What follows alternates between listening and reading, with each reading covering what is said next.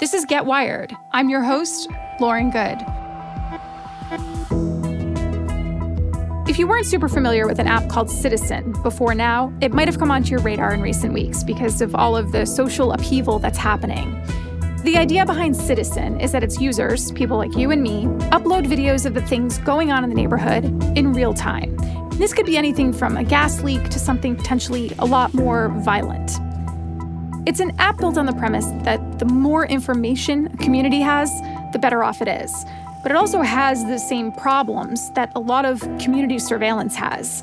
The app has some toxic comments. It can lead to racial profiling. And it's hard to know who's benefiting most from these live neighborhood alerts, whether it's the users, law enforcement, or Citizen itself.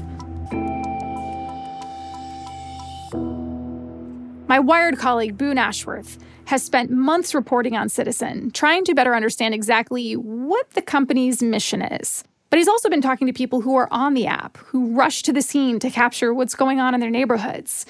And he found one person who's particularly interesting and who agreed to take us behind the scenes.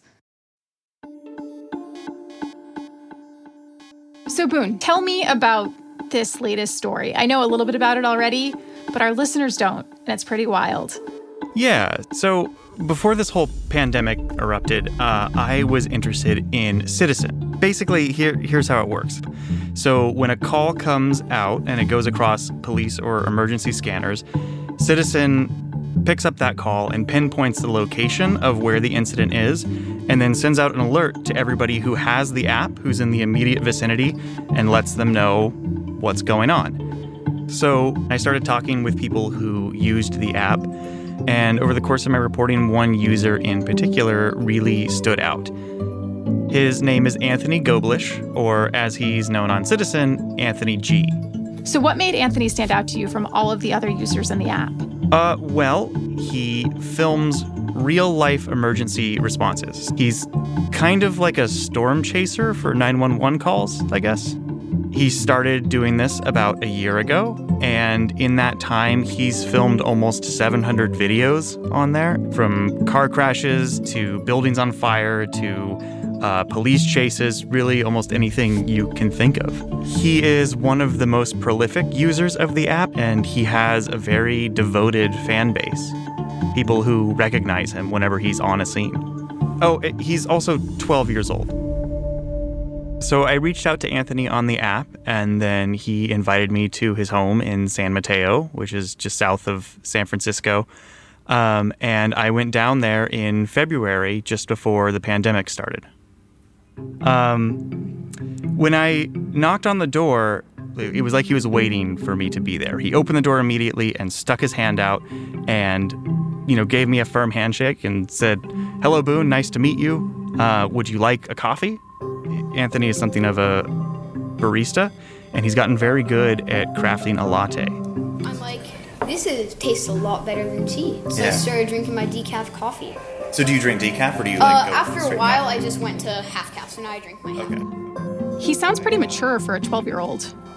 Yeah, he, he is. He has a... Um, He has an, an intensity to him. You can tell when he's passionate about something, he gets really into it. And when it comes to Citizen, he's extremely passionate about that. So what happened next? So we sat in his kitchen. Oh, sorry, that's my police scanner. Oh, yeah, yeah. Uh, his yeah. mom, Hope, was coming in and out, talking with us. And the whole time we talked, Anthony had a police scanner rolling as he was listening to emergency incidents as they came in. Maybe today, you never know, you might be able to uh, see a live report today. Yeah, I know. It would be so, Boone, what does Anthony's mom have to say about his Citizen activity? In general, she's very supportive. Hope and Anthony both recognize that this is not a typical hobby. I mean, it's definitely different than driving your kid to a gymnastics meet or something like that. And I, and I asked her about that, and she said that she wanted to support him because it was his passion. Um, and I think this is in line with the kind of thing that he wants to do with the rest of his life. Boone, like, this kid is twelve. I'm curious about what he has seen out there. um, he said something really interesting. It, it, he talked about um, there was one time that he came upon an incident where there was a dead body in the middle of the road. You know, he, he saw it and it, he was struck by it and thought about how sad it was. Um, but he, he he still filmed this scene. And uh, I, I had to kind of dig to ask him how he felt about this dead body being there. And he he said it wasn't the death that bothered him so much. In fact, there was another incident that really uh, worried him a lot more. And it was when uh, there was somebody who vomited near him in a Costco. And he said that incident worried him more because, as he put it, you can't catch death, but you can catch whatever sickness somebody has. So while we were sitting there at the table, uh, he was talking to me, and an alert came through the scanner. And he hopped up and said, "Mom, we have an incident." And so Anthony jumps up, he runs to his room, gets his shoes on. Uh, his mom grabs her phone and grabs her car keys and wallet, and then we load up into the car.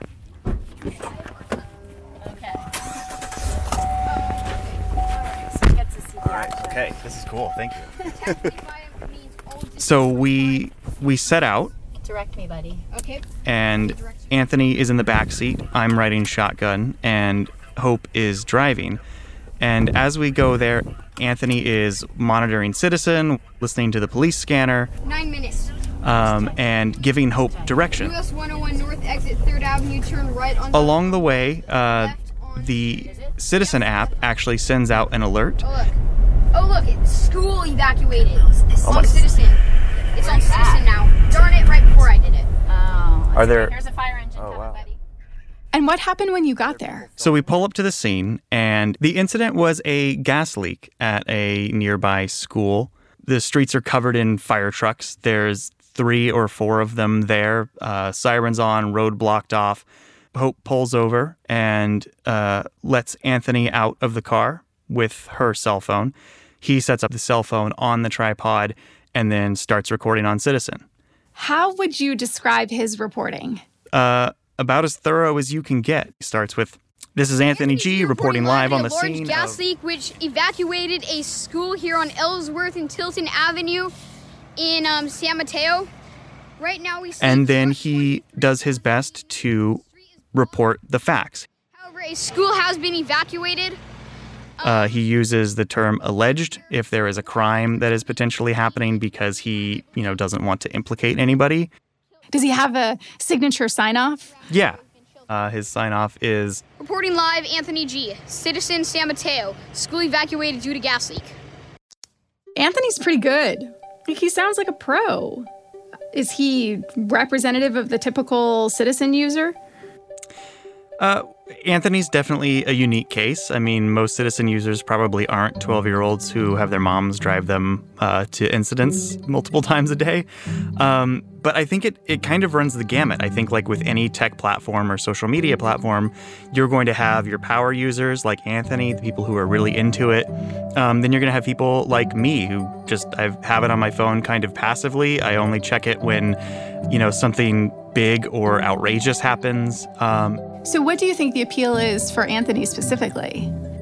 When we talked last week, I mean, he talked about how his sister would say, like, "Oh, you're you're weird, you're weird, you want bad things to happen to people." And he's like, "No, I just like the action." He likes going to the scenes. He likes the intensity of being there and being in the moment. Um, you know, he's not looking at a career in journalism. He talked to me about how he wants to be a police officer someday, but right now he's twelve, so he can't be a part of the action. So right now the option that's available to him is reporting on the scene.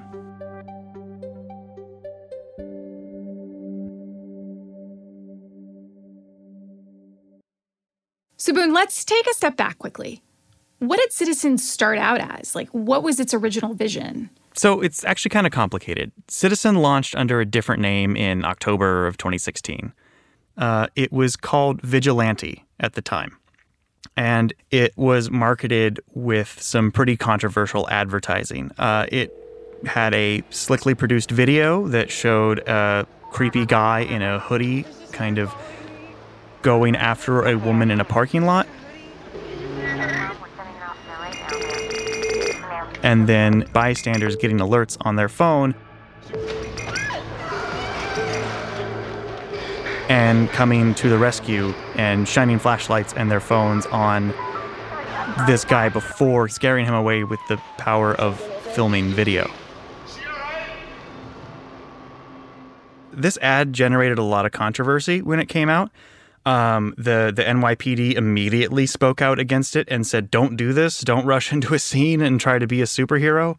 Um, the app was pulled off of the App Store after less than forty-eight hours. Interesting. So Citizen had to pivot. I mean, first of all, they rebranded. They changed their name. Um, they put more language in the app itself to discourage people from interfering with actual scenes. But otherwise, the app didn't change. So what does Citizen say its goal is now? Their fundamental goal is to protect the world, is to keep people safe. Um, the way that they do that is by providing transparency, they say, and providing awareness, kind of a democratization of the nine one one call, if you want to get really startup-y about it. Yes, that is incredibly startup-y. But I'm wondering, are there examples where the app worked out the way they designed it to? Like, what's a success story for Citizen?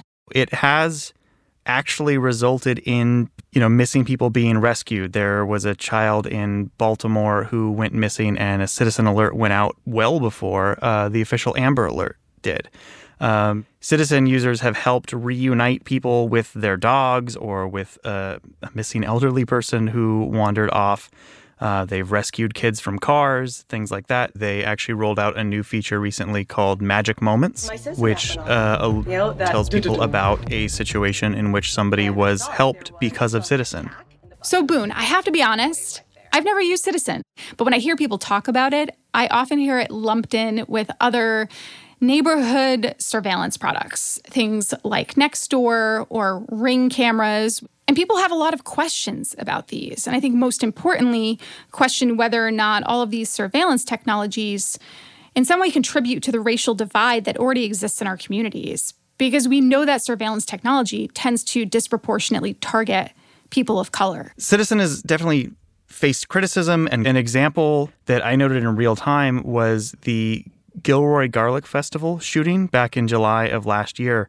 Um, three people were killed, and as the event was unfolding, people were filming on Citizen, and people were also in the comments making all kinds of assumptions about, you know, what race or religion that the shooter was, and most of them turned out to be completely unfounded. Um, and so you have, in the Citizen comments, there it's about as awful as internet comments get. So what is Citizen's endgame here? So the people at Citizen have told me that they would love to live in a world where Citizen doesn't exist, where it doesn't have to be a product because the world is so safe that we don't need it. Um, that's a lofty goal, and I think it's worth noting that we're never going to live in that world where there are no crimes or emergencies or disasters. At the same time, Citizen is a business. The Citizen C E O, Andrew Frame, told me that twenty twenty is the year they plan to monetize. But they have to get the people on the platform in the first place. And in order to market Citizen, you have to be able to show people sensational videos. You have to be able to show people coming out of burning buildings or cop cars flying by. Point to these incidents and get people to be willing to download the app because of them. It's interesting because it's this fundamental contradiction. They seem to want to fix a problem, but they also kind of need it to persist so that the company can continue to grow.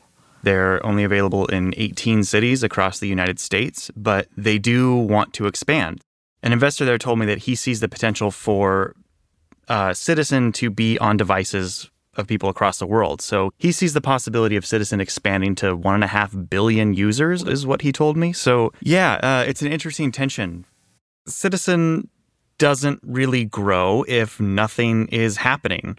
And this year with the protests, this has definitely been a growth moment for Citizen. And of course, the protests we're talking about are people taking to the streets to protest police brutality against the Black community. Boone, I feel like there's so many layers to this because it sounds like Citizen is benefiting from this civil unrest right now, people taking to the streets and, and filming things.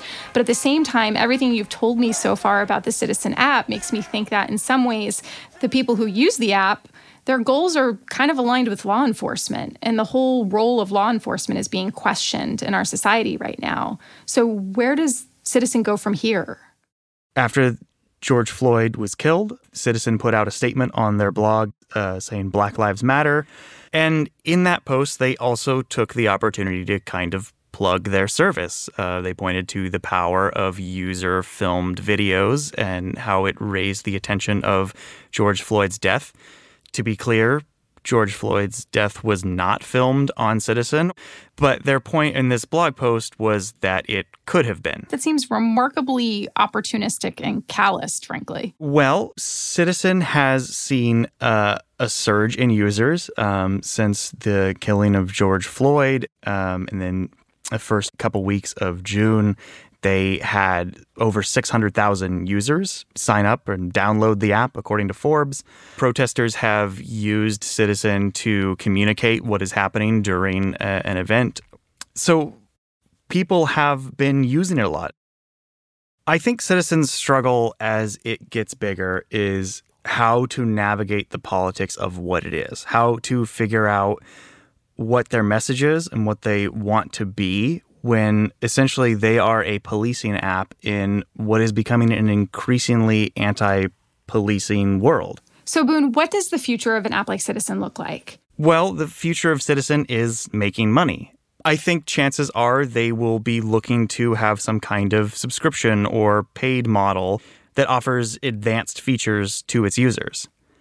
Basically, what a subscription model like that would do would create a privatization of the nine one one call. And what would a privatized nine one one call mean?